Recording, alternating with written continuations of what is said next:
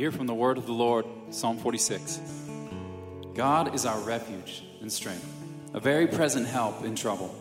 Therefore, we will not fear, though the earth gives way, though the mountains be moved into the heart of the sea, though the waters roar and foam, though the mountains tremble at its swelling. There's a river whose streams make glad the city of God, the holy habitation of the Most High. God is in the midst of her. She shall not be moved. God will help her when morning dawns. The nations rage, the kingdoms totter. He utters his voice, and the earth melts. The Lord of hosts is with us. The God of Jacob is our fortress. Well, this year has brought fresh and renewed depth to the meaning of this psalm. That though the earth gives way, we will not fear. We will not fear because of who our God is. He is our refuge. We will not fear because of what He does. He helps. He has helped. He is helping, and He will help us to the end. So let us, brothers and sisters, declare our faith, declare our trust in our rock and our fortress.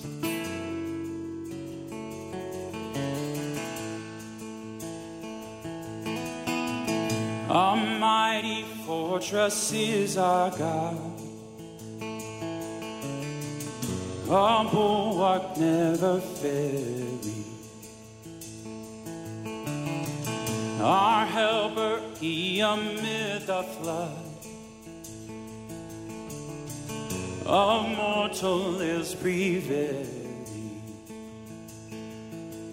For still our ancient foe does seek to work us woe.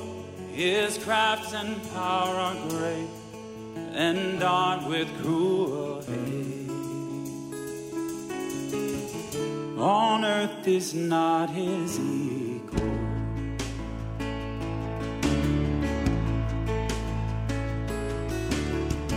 If we in our own strength can our striving would be losing. We're not the right man on our side. The man of God's own choosing. You ask who that may be. Christ Jesus, it is He, the Lord of hosts, His name from age to age the same. And he must win the battle. Hallelujah. Hallelujah.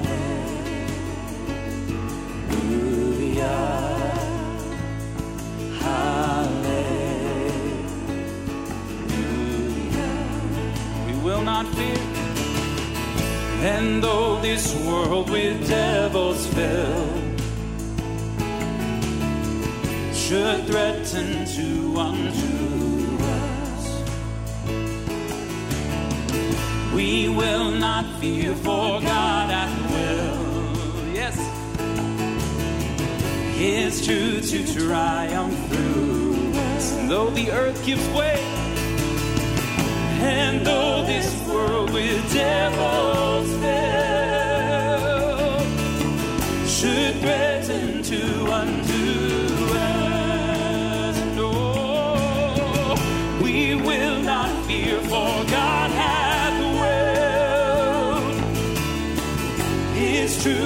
truth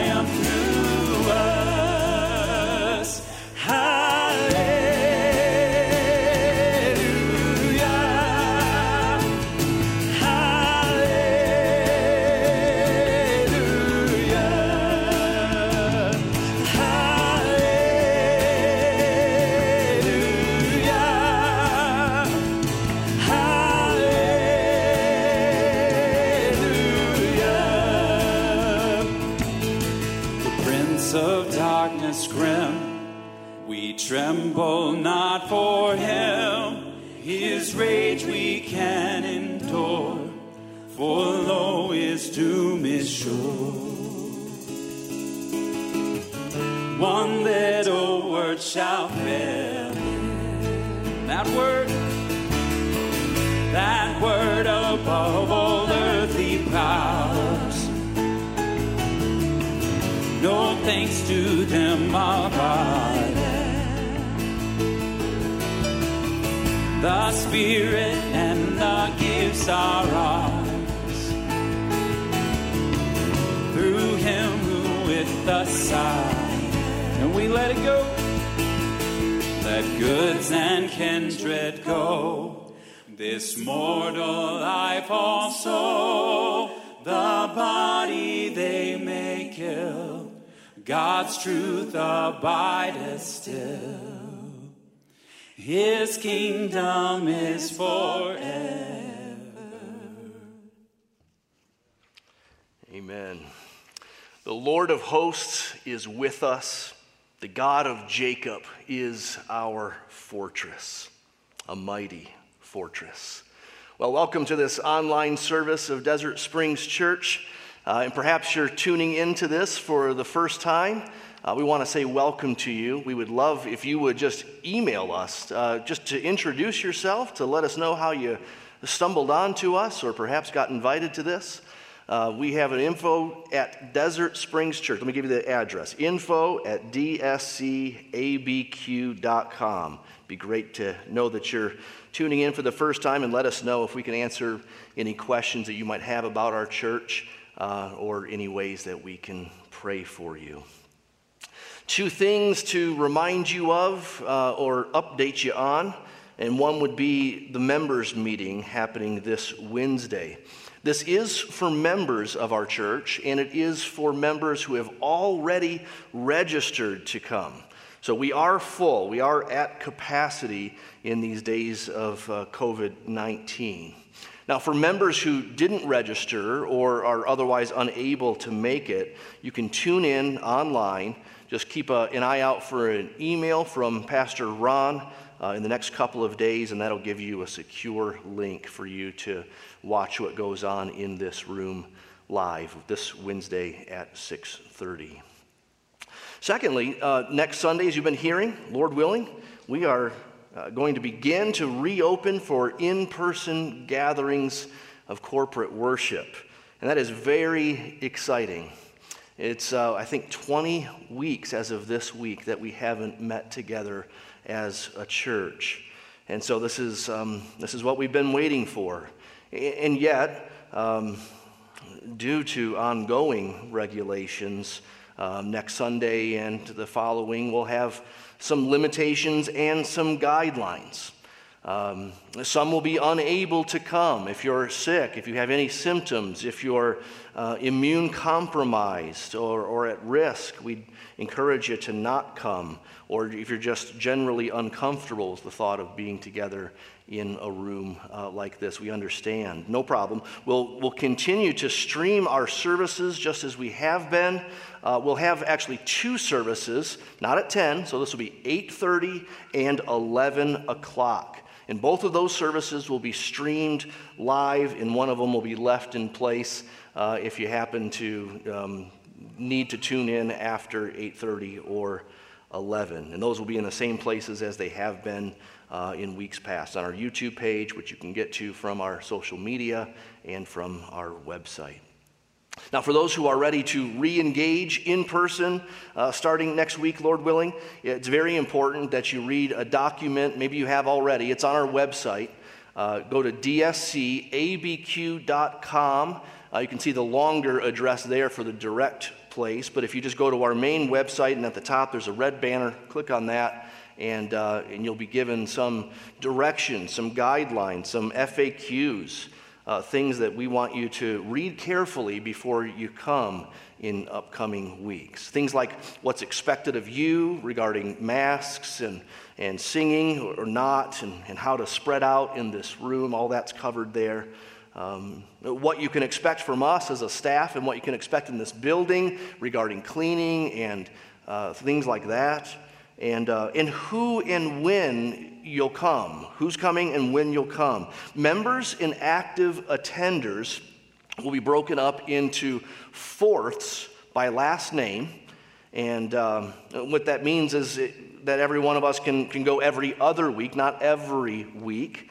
Um, visitors can come any week in any service, not just according to their last name.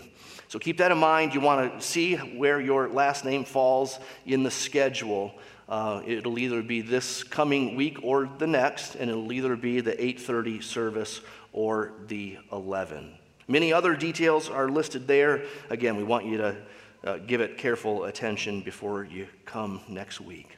But even under these limitations and regulations, let's be thankful. Christians should always be thankful people. Rejoice evermore. Pray without ceasing. In all things, give thanks, for this is the will of God in Christ Jesus for you. And do be praying. Be pray, praying for the logistics of this. Be praying for our leadership. Be praying for uh, the peace of our church. Look, we know that there's a lot going on that we disagree about. We're not all going to agree on what the governor is doing or will do. We're not going to maybe agree on whether we should comply or not comply. Um, but the elders have prayerfully charted out a path, and um, and we encourage you joyfully following us in it as we look to the Lord and we seek Him above all. That is what is most important. And may it not be that something like masks divide the church of Jesus Christ, purchased with His own blood. Well, Psalm 46, which Drew read from already, ends in verse 10 with this Be still and know that I am God. I will be exalted among the nations. So before I pray, let's take just a moment. Let's bow for a moment of stillness and silence. Be still and know that He is God.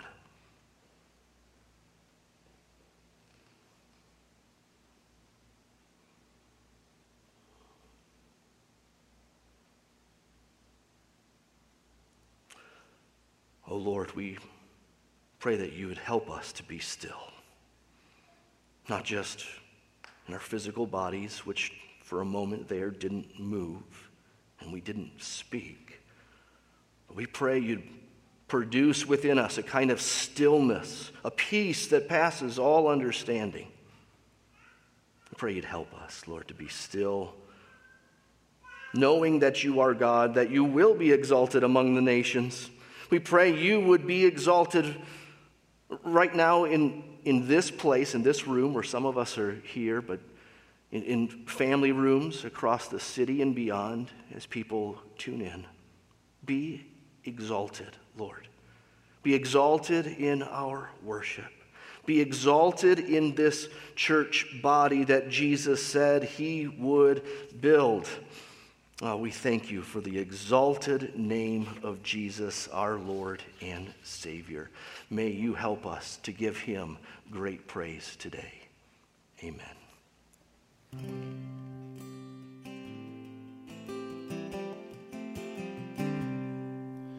Jesus, the name high over all, in hell or earth or sky. Angels and men before it fall, and devils fear and fly. Jesus, the name to sinners dear, the name to sinners give, it scatters all their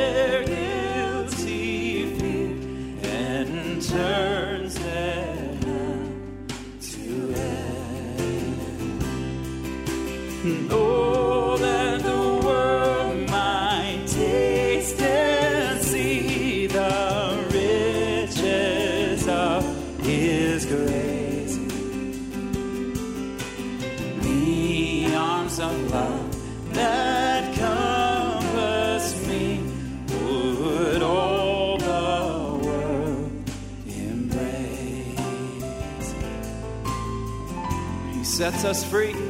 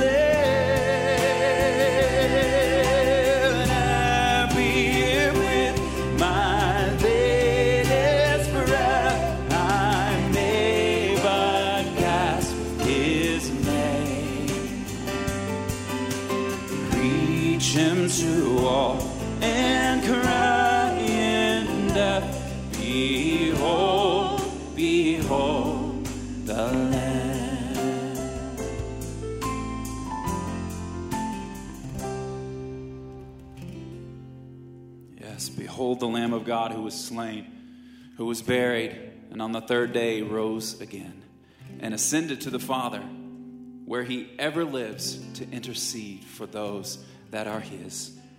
Oh, what confidence we have in heaven in our great high priest.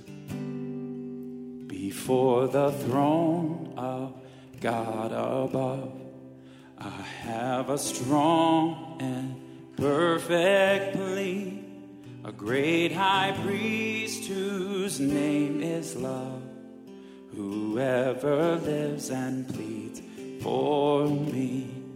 My name is graven on his hand. My name is written on his heart. I know that while in heaven he stands, no tongue can bid me thence depart. No tongue can bid me thence depart.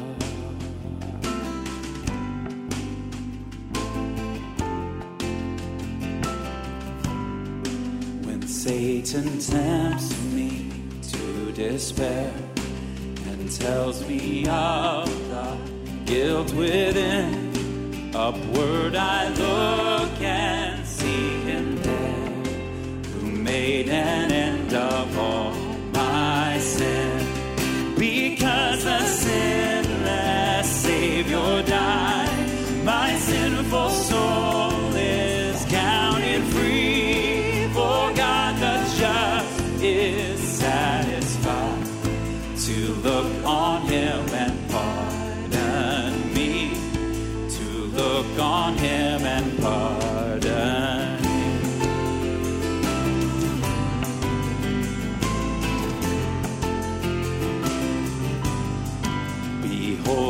there, the risen Lamb, my perfect, spotless righteousness, the great, unchangeable.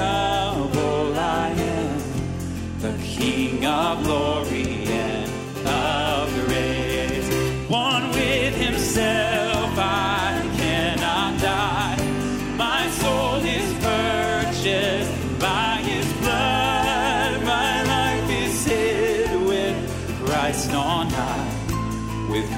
my Savior and my God, with Christ my Savior and my God.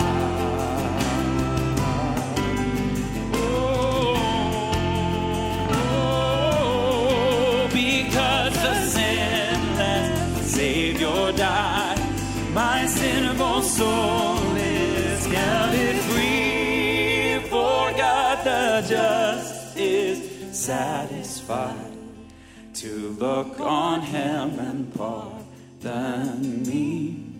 To look on him and pardon me.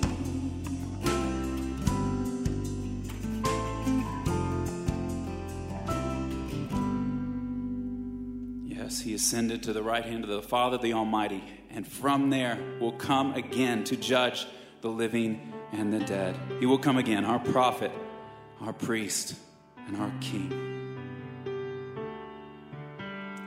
We are strangers on our way to the city God has made.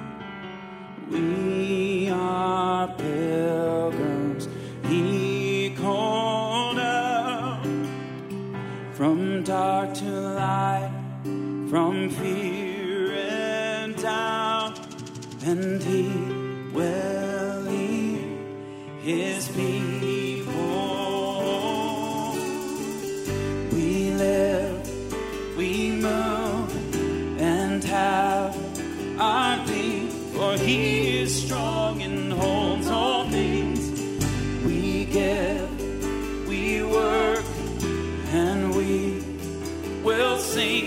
Christ was cursed, and we redeemed.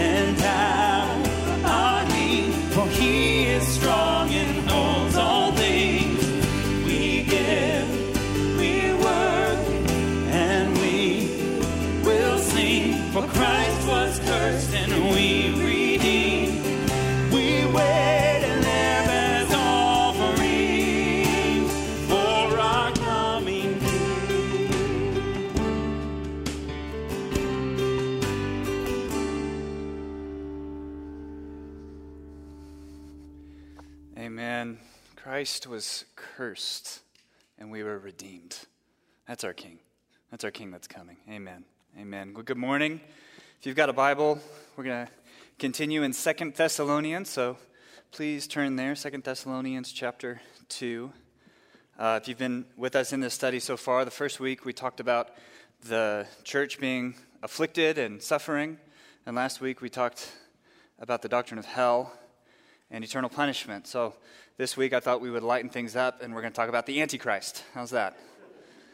It's great, but this is, this is an important book. This is good. This is an important study.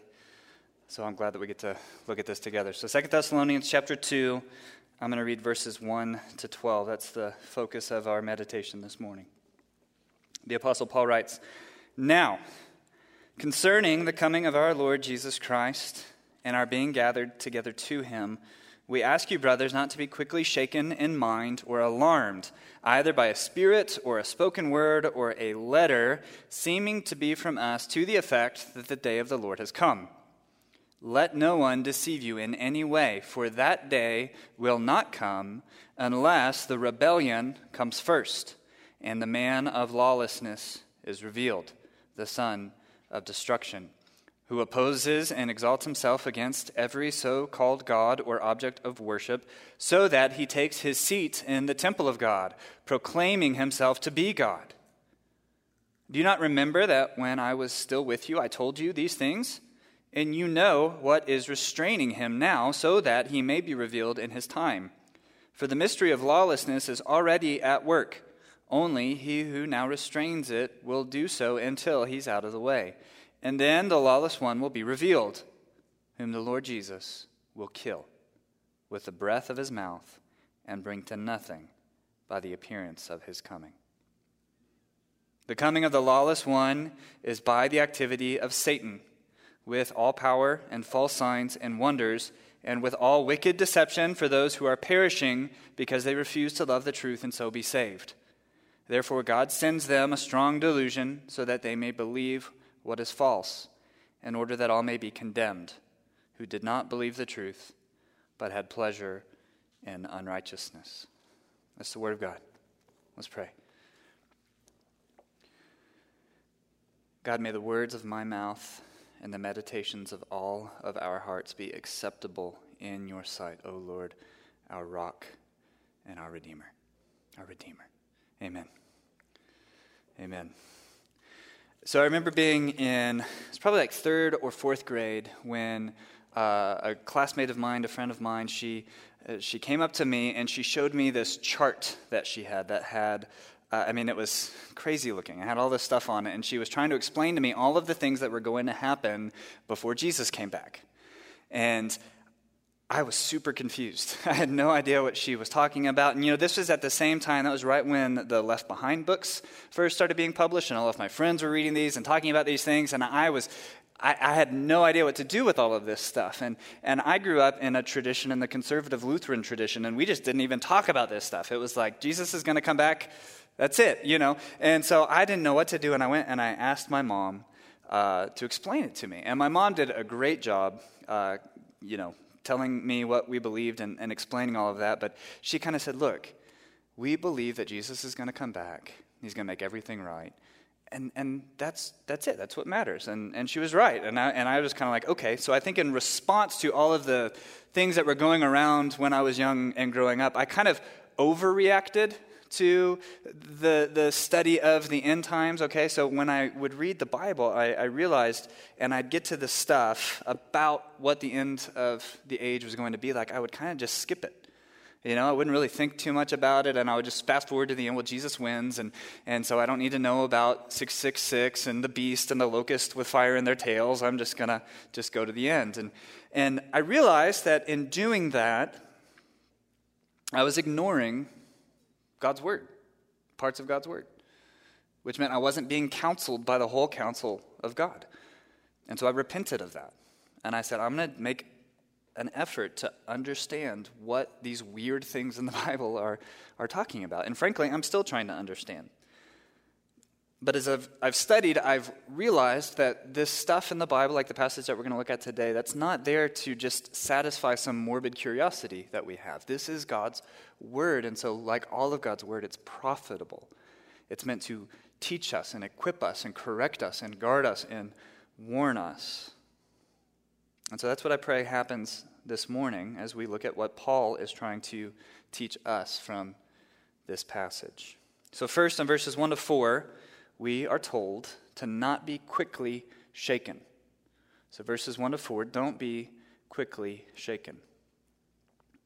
You see that verse 1 begins with the word now, that indicates that Paul has changed topics. He's moving to a, a, a different issue, which is um, the fact that this church, we see from verse 2, has uh, fallen into some false teaching. That false teaching probably came in the form of a forged letter. Do you see how Paul in verse 2 mentions uh, a letter from us? And at the end of this letter, Paul actually gives them an, an indicator how they can tell if a letter is genuinely from the Apostle Paul or not. So, one way or another, a false teaching has come to the Thessalonian church that teaches that the day of the Lord has already happened. And the Thessalonians assume that means that they've missed it and they they kind of freak out a little bit, which is understandable. That's big if true. If the day of the Lord has already happened, you you should be worried about that. And I don't understand. I don't know how they thought the day of the Lord has already happened. Um, maybe they thought it was like an invisible spiritual reality. You know, actually, Jehovah's Witnesses believe something very similar to that right now. They believe that Jesus came back in like 1914 in, a, in an invisible spiritual sense. So this is not a new heresy, okay? This is the same false teaching. Regardless, this is what they think happens that the day of the Lord has already come. And so Paul shifts in this letter to correct them. But what is really helpful is Paul doesn't correct them by just saying, no, it hasn't he's actually going to give them and us a, a better picture of what the end is actually going to look like. So he's going to, to teach them. In verse 3, he says, Don't let anyone deceive you. That day, the day of the Lord, the return of Christ, will not come unless two things happen first the rebellion and the revealing of the man of lawlessness. You know, and maybe uh, I was talking to somebody, maybe we wish he had just left it at it hasn't happened yet. Because now we have to figure out what the rebellion and the day of lawlessness is, okay? We have to look into that. And, and I'm going to get into that in just a moment. But do you see that this is the argument? The day can't come unless two things happen yet. And I think it's helpful for us to stop and consider what Paul doesn't say, how Paul doesn't answer this question. Uh, okay, I know people are, might disagree with me on, on this. That's fine. There is room to disagree here, okay? But I think it's interesting that Paul does not say to this church that thinks that the day of the Lord has come, he doesn't say to them, no, no, no. The day of the Lord can't come until you're raptured first and the seven year tribulation happens. He doesn't say that. And, and I think if Paul held to that theology that's called pre tribulational premillennialism, he would have led with that. that. I know that's an argument from silence. If you want to buy me coffee and talk about why, you know, that's not what he's saying, that's, that's great, that's fine. I'm happy to, to hear you out on that. But, but that's not what he says. But also, what Paul does not say is the day of the Lord won't come until pestilence and earthquakes and wars happen.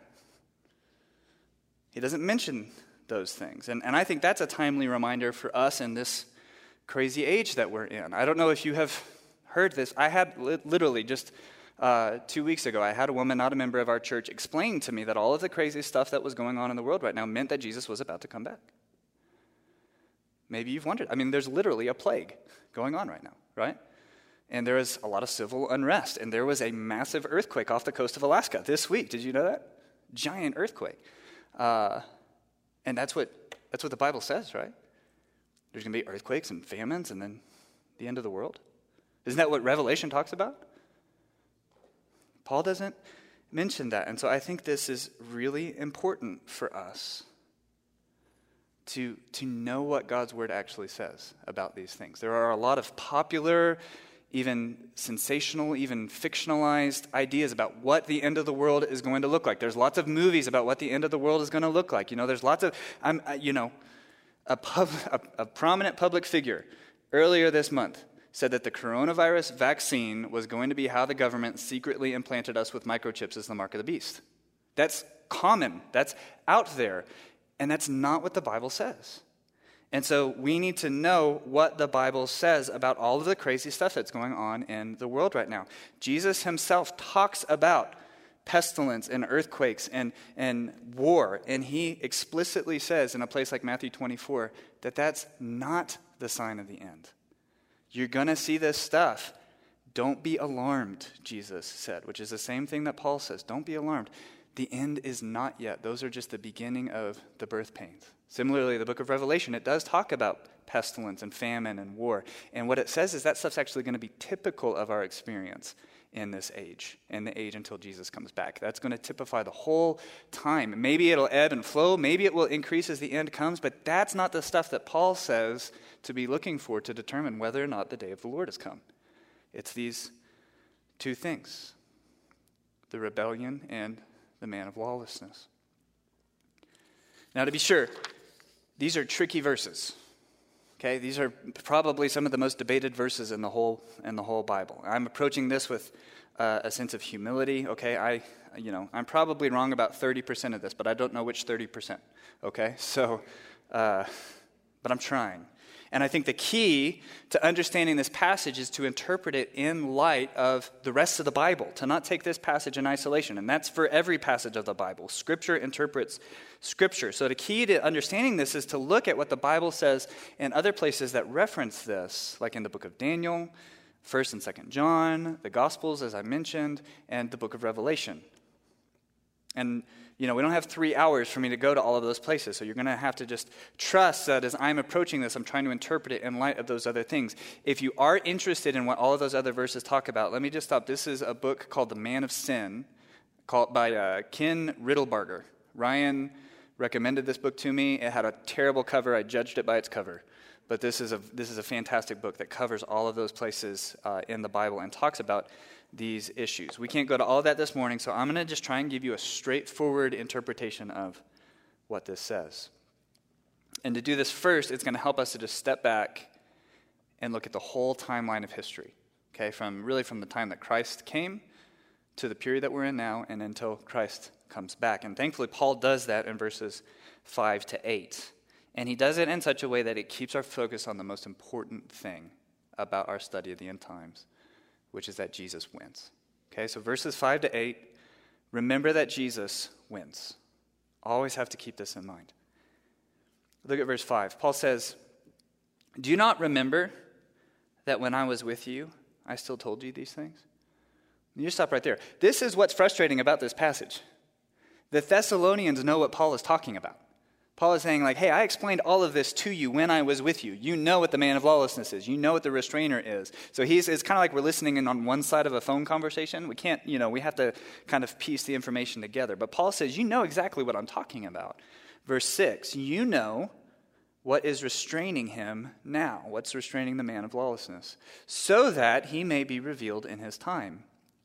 For the mystery of lawlessness is already at work. Only he who now restrains it will do so until he is out of the way. And then the lawless one will be revealed, whom the Lord Jesus will kill with the breath of his mouth and bring to nothing by the appearance of his coming. So Paul says, You know what's happening right now. The man of lawlessness is being restrained by the restrainer. And we don't know what that means. As I said, they know, we don't know. There's a lot of debate. Okay, personally, I think the restrainer is a, a, spiritual force, something like an angel. Okay, but the point is that something is acting under the sovereign direction of God to restrain, to keep this man of lawlessness from being revealed until the appointed time that God sets.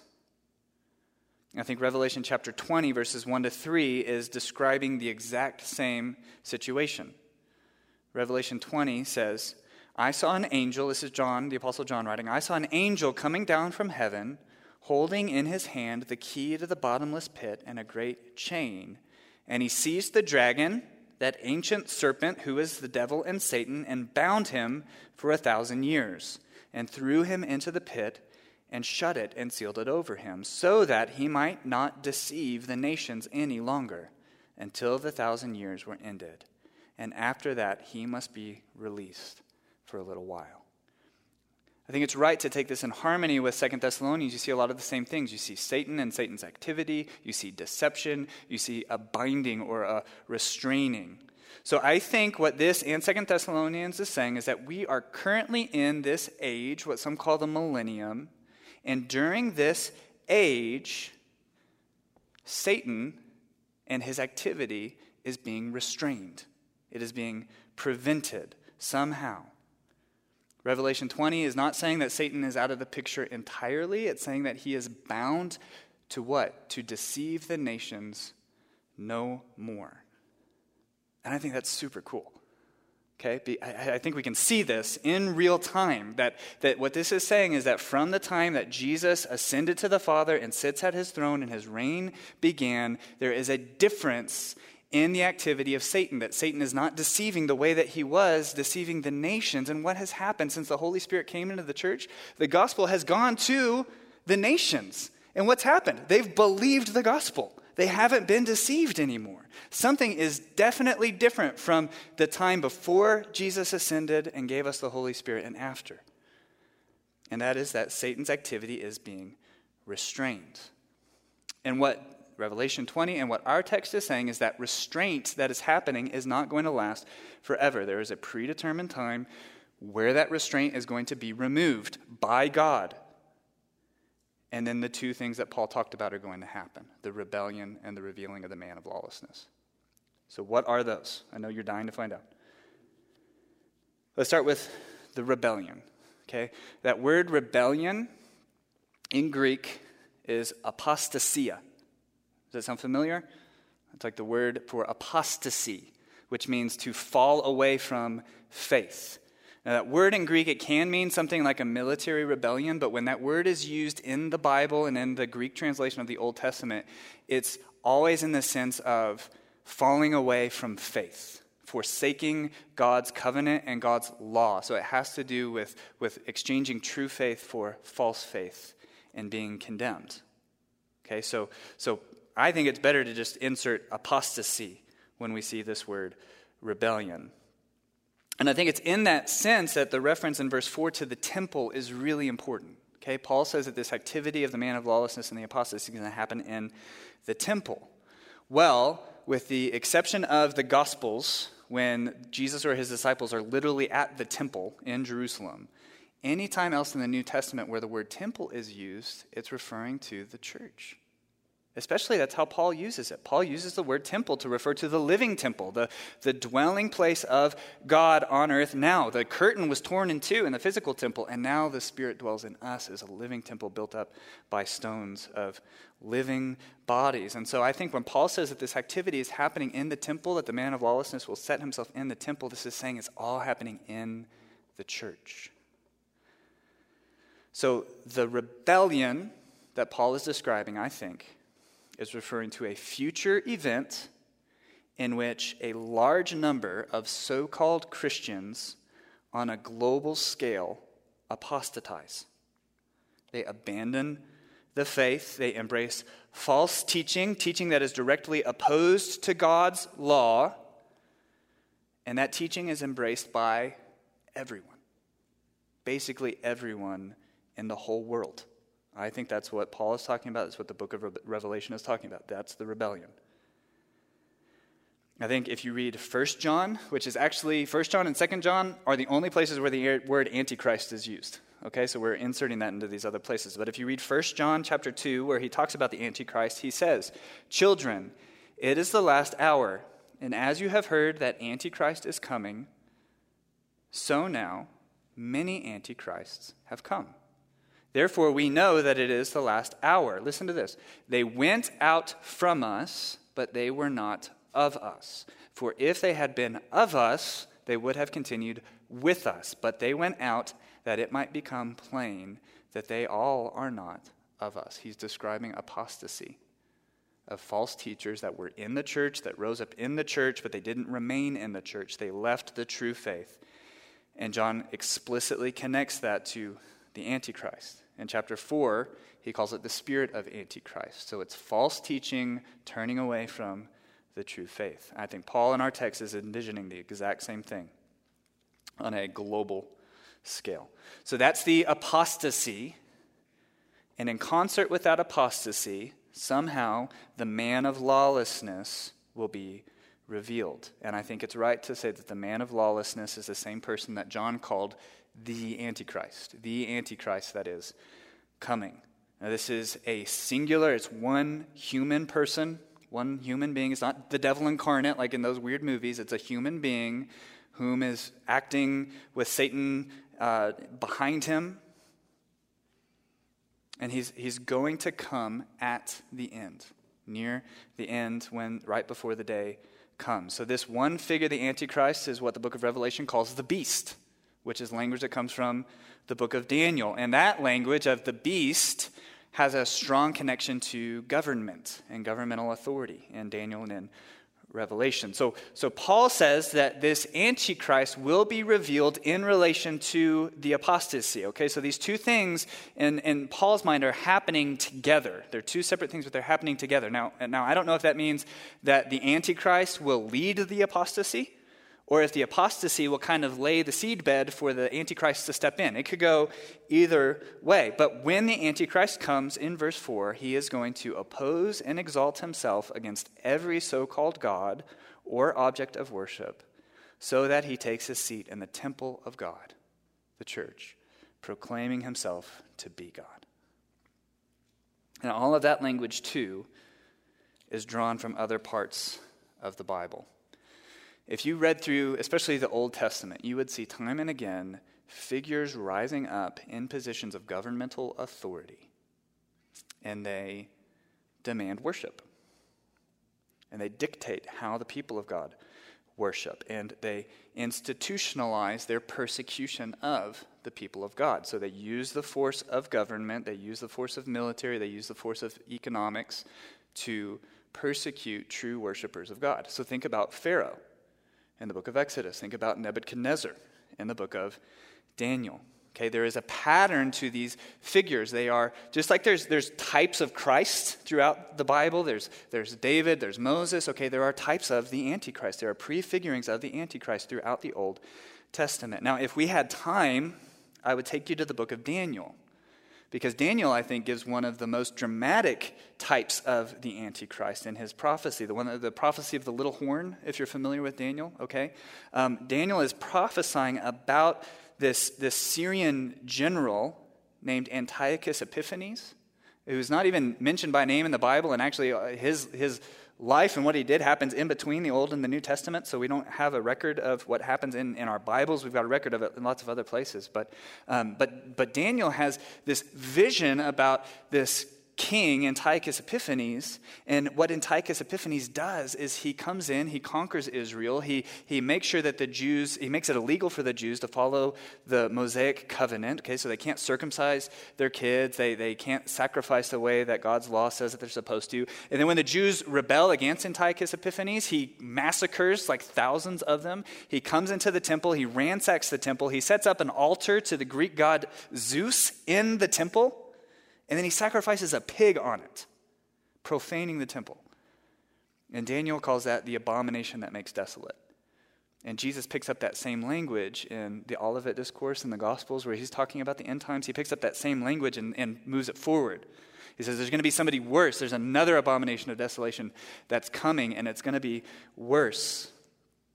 And even his name, Antiochus Epiphanes, Epiphanes is a nickname that he picked for himself that means something like God manifest.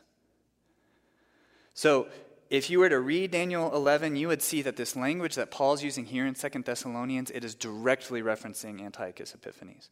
Antiochus is like the, the Ur symbol of someone that is in governmental power, who uses that power to dictate how people worship, who actively opposes God's law, exalts himself, asks to be worshiped, and even seduces unbelievers away from true worship and into the worship of, of himself. And what Paul is saying is that's what the end times Antichrist is going to do.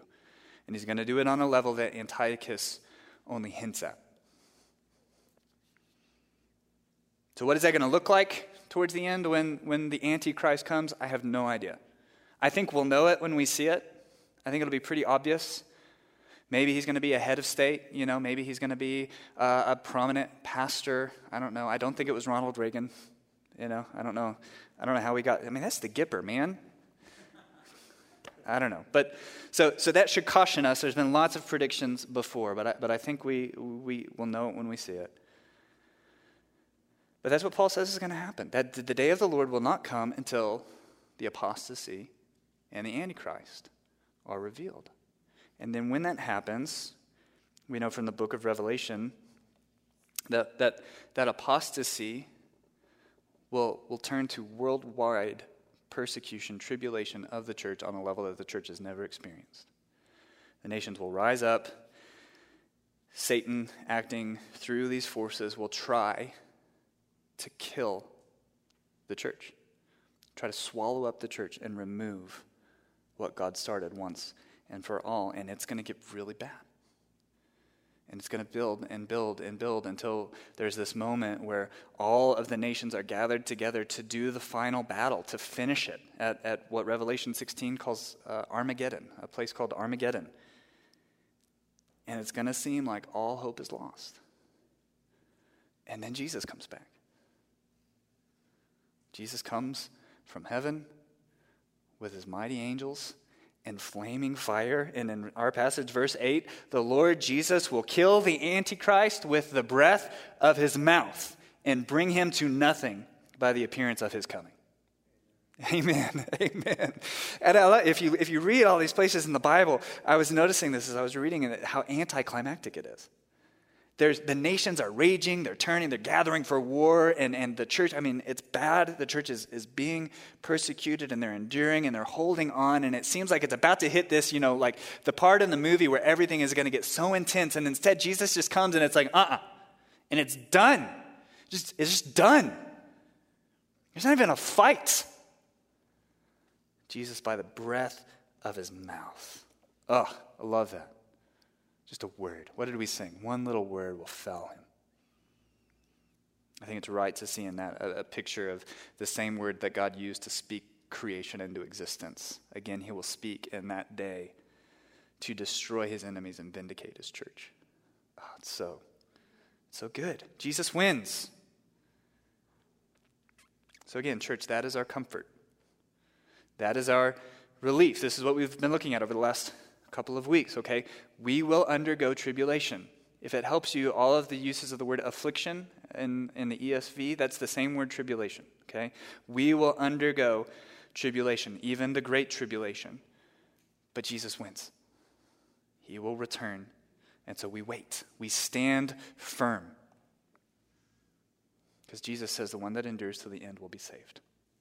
And so we hope and we wait.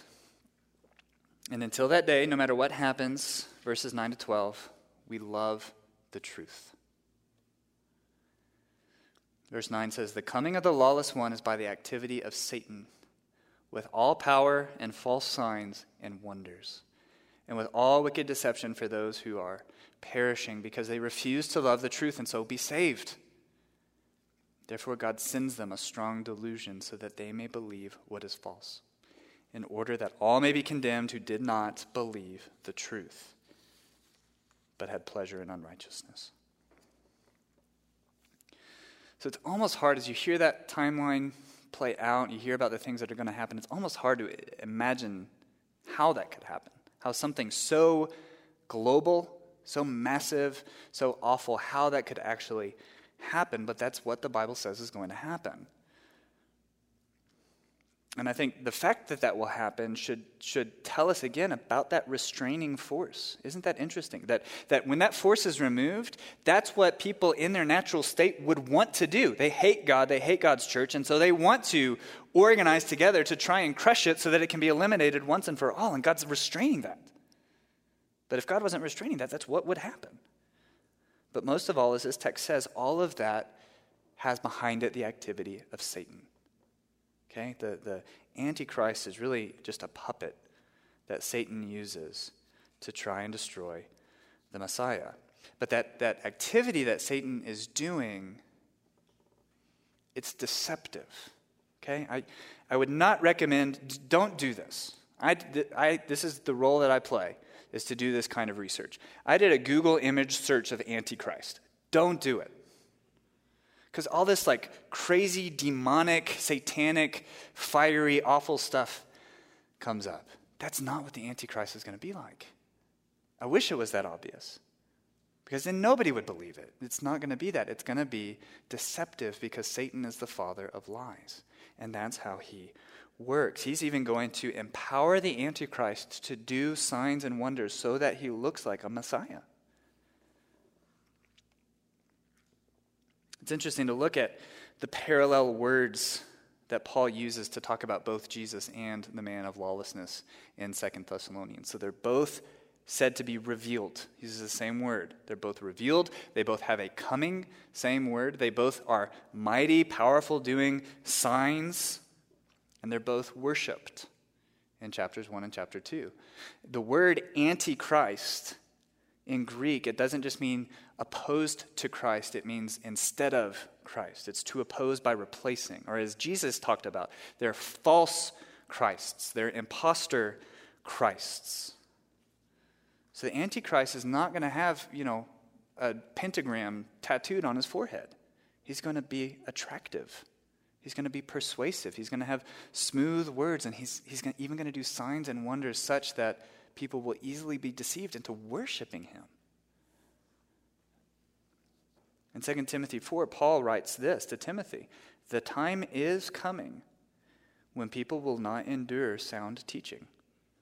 But having itching ears, they will accumulate for themselves teachers to suit their own passions, passions and will turn away from listening to the truth and wander off into myths. Here in 2 Thessalonians, Paul says these people refuse to love the truth in verse 10. And he says in verse 12, they have pleasure in unrighteousness. So they love everything that's opposite of God's truth, of God's law. And that's lawlessness. And verse 12 says, they're damned for it. They are condemned because they did not believe the truth, but they had pleasure in unrighteousness. Verse 10 says, If you love the truth, you will be saved. If you believe the truth, you will not be condemned. If you confess your sins and believe in the gospel, God will save you from the wrath that is going to come. But everyone that refuses to believe the truth, even the truth that I'm speaking right now, in that day when they are aligned with the Antichrist and Jesus comes and destroys him with one breath from his mouth, you're going to be caught up in that. And what we looked at last week, you will suffer eternal punishment away from the presence of God and from the glory of his might. You'll lose when Jesus wins if you refuse to love the truth. So stop doing it. Listen to me. Listen to God's word. Stop loving and seeking pleasure in unrighteousness because it's going to lead to your death. But everyone that believes the truth will be saved. And I think verse, I think verse 11 is really scary. If, if this is you, if you're listening, you're like, ah, I don't know if I believe the truth, I don't know if I love the truth. Verse 11 says, God sends them a strong delusion so that they may believe what is false. That's a, that's a really scary verse. Because what that is saying is that God is not going to try and convince you of the truth forever. This is Romans 1 stuff. If you know Romans 1, it says God eventually will hand you over to the lusts of your heart to believe what is false. Okay? God will just let you get what you want and the condemnation that comes with it. So, so don't refuse the truth, believe it. The church believes it. And I think what's really important for us to note from this last section in verse 7, Paul says, This deception and this mystery of lawlessness, it's already at work. I think that's, that's important for us. I think this is how John can say at the same time as you have heard Antichrist is coming, so many Antichrists have already come. This is already happening. We should already be on the lookout for it, and we should be on guard against being deceived by it. So the mystery of lawlessness is already at work in the world today. The same mystery of lawlessness that will lead to what we've been talking about. So, what does that mean? What is that? This is what I've been asking myself as I've been studying this. What, is it, what does it mean that the mystery of lawlessness is already at work? How can we identify, identify this deception that's in line with false teaching, that's in line with government persecution, that's in line with what we've been talking about? And I had to ask myself is it being required to wear a mask? Is it being asked to not sing when we gather together to worship Jesus? Is that it? Is that the mystery of lawlessness? Are the restrictions, the guidelines that we're operating under, are they somehow the government using their authority to persecute the true church and lead a rebellion away from the one true faith? You've heard people say stuff like this, right? Maybe you've wondered this. I think, I think it's okay to wonder, but, but I don't think that's the spirit of the Antichrist. I don't. As I try to look at, at our situation, what's going on in our state, what's going on in our country, as I'm praying about this, what I see is not government persecuting the church. I see our governing authorities acting within their God given roles. God gave them that role. God is sovereign, gave them to us for our good. And I see them trying to do their best in what is an incredibly complicated situation, an unprecedented situation. They are trying to do their best to seek the good of their citizens. I think the restrictions that they're putting in place, they're temporary. They're by their design not going to last forever. I think they are not being unfairly leveled against only the church. Okay?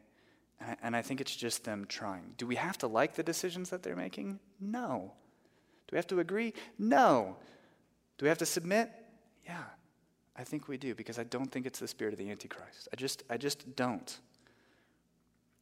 So, with everything that, that Ryan said, I think up to this point, our church has, has been right in how we've approached this. I think we've approached it with a spirit of humility and of patience. I think we've approached it with a right, God glorifying submission to our authorities. In a spirit of Christ likeness, Christ submitted when he didn't like it, and a love for our neighbors.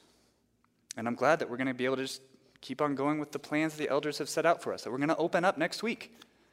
And we're going to start worshiping in that same spirit. So, so no, I don't, I don't think we need to be worried about this the way that Paul is calling us to. I think the mystery of lawlessness is going to look different than that, but it is already at work. Down the street from my house, there's a, ch- a church. I hesitate to call it a church. Uh, they call themselves a church. They're in like a mainline Protestant tradition, and they've got a really pretty building. Uh, and and you know they've got this big entrance. On one side of their entrance, there's a cross that's obviously been there for a long time. It's really ornate. And on the other side of their entrance, just as prominent, just as big, there's a rainbow flag. That is not a complex moral issue. You can't open up God's word and make any kind of reasonable argument that it teaches anything other than that homosexuality is sin and idolatry and evil. There's no way around that. That is God's law, and here is lawlessness being celebrated in a church. And I lived in Texas in, uh, when was it, 2014?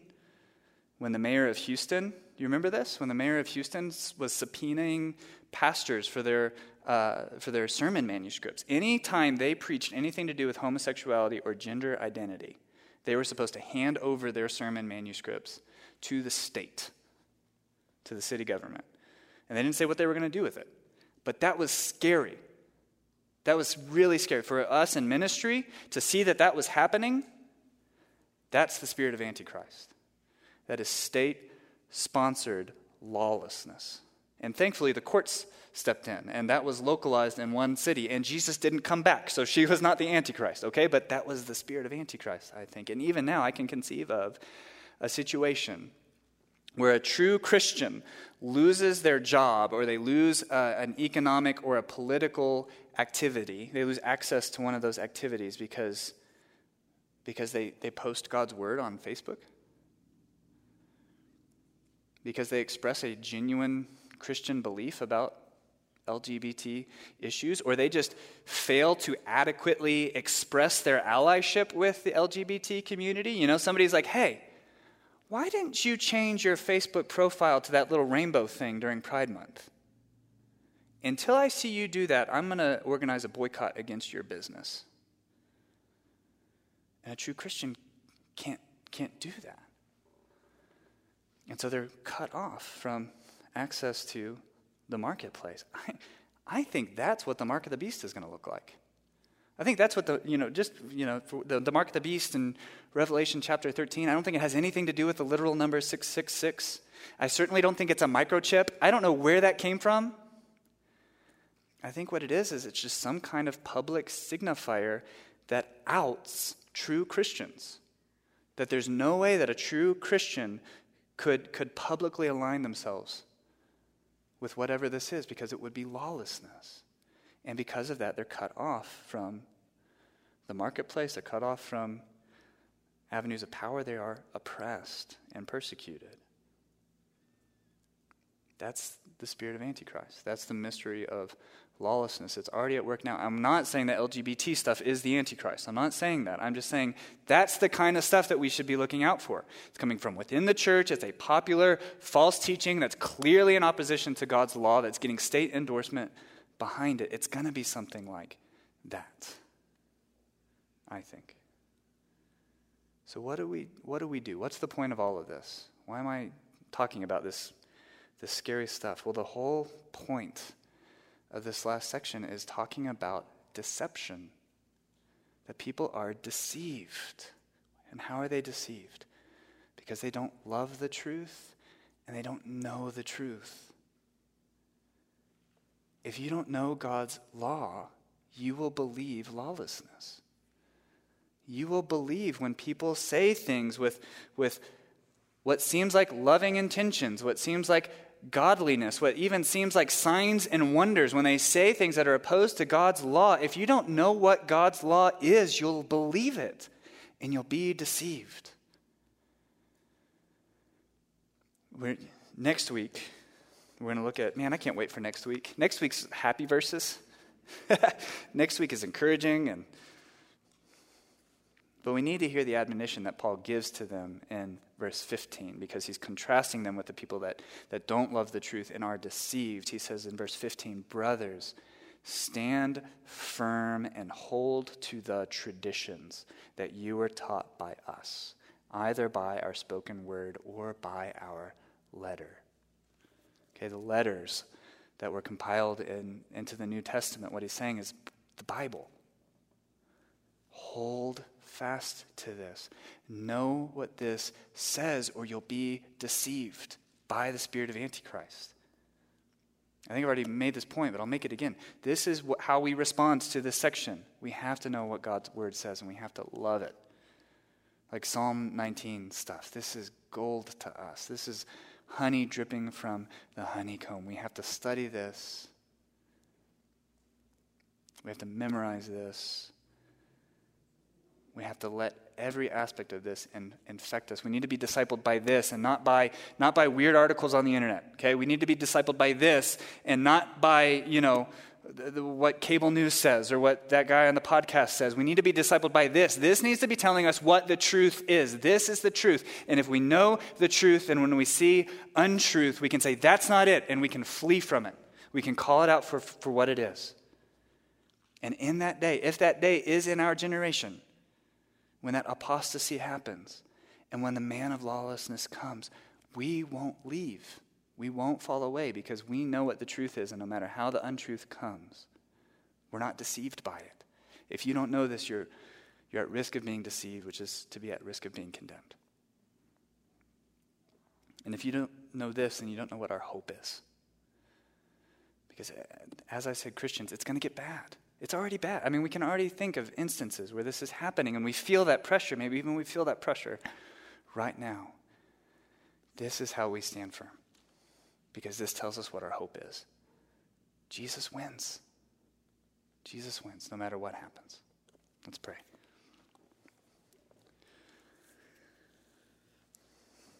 God, I pray that you would build us up in a love of the truth.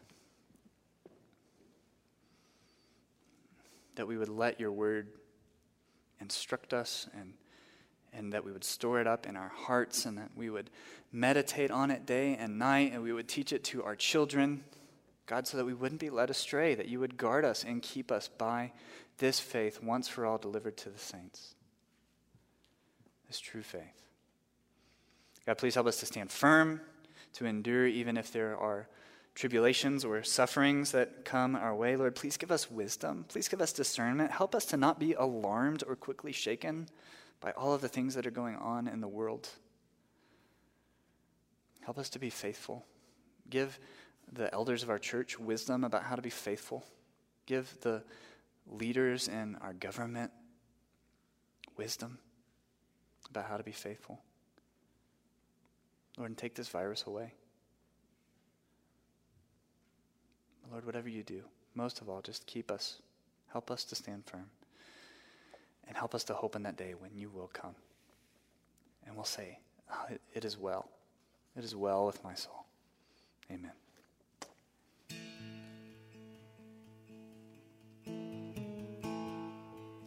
Let us respond. When peace like a river tends my way, when sorrows like sea billows roll, whatever my lot thou hast taught me to say. It is well,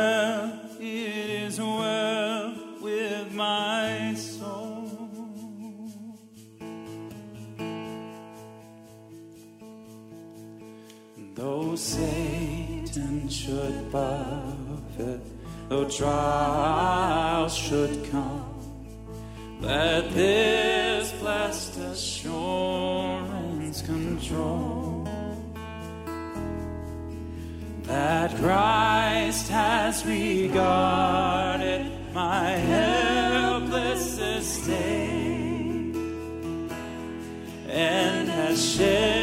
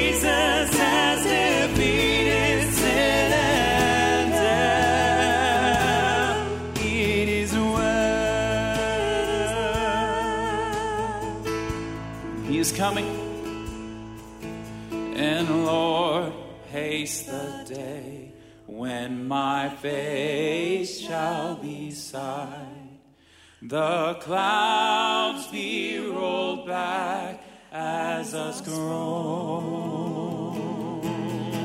The trump shall resound, and the Lord shall descend. Even so,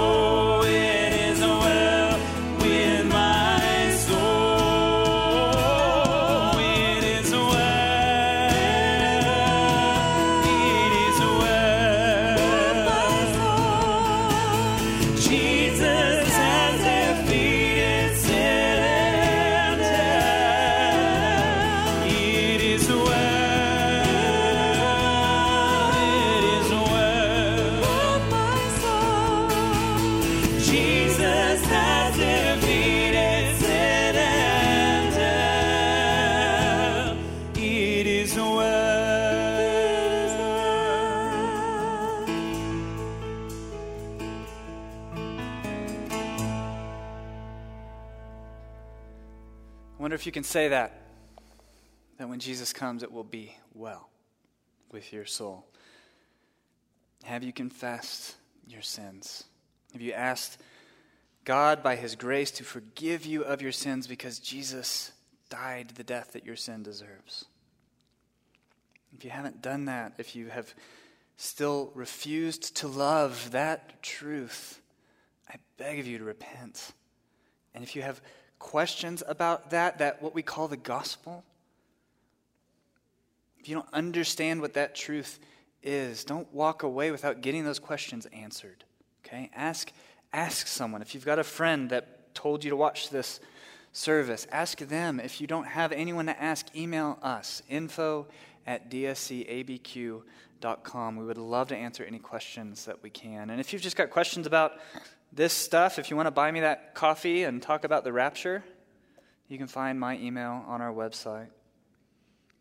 But for those of us who love this truth and really love it, may you be encouraged, may you be equipped, may you stand firm, and may the Lord bless you and keep you. May the Lord make his face shine upon you and be gracious to you. May the Lord lift up his countenance upon you and give you peace. Amen.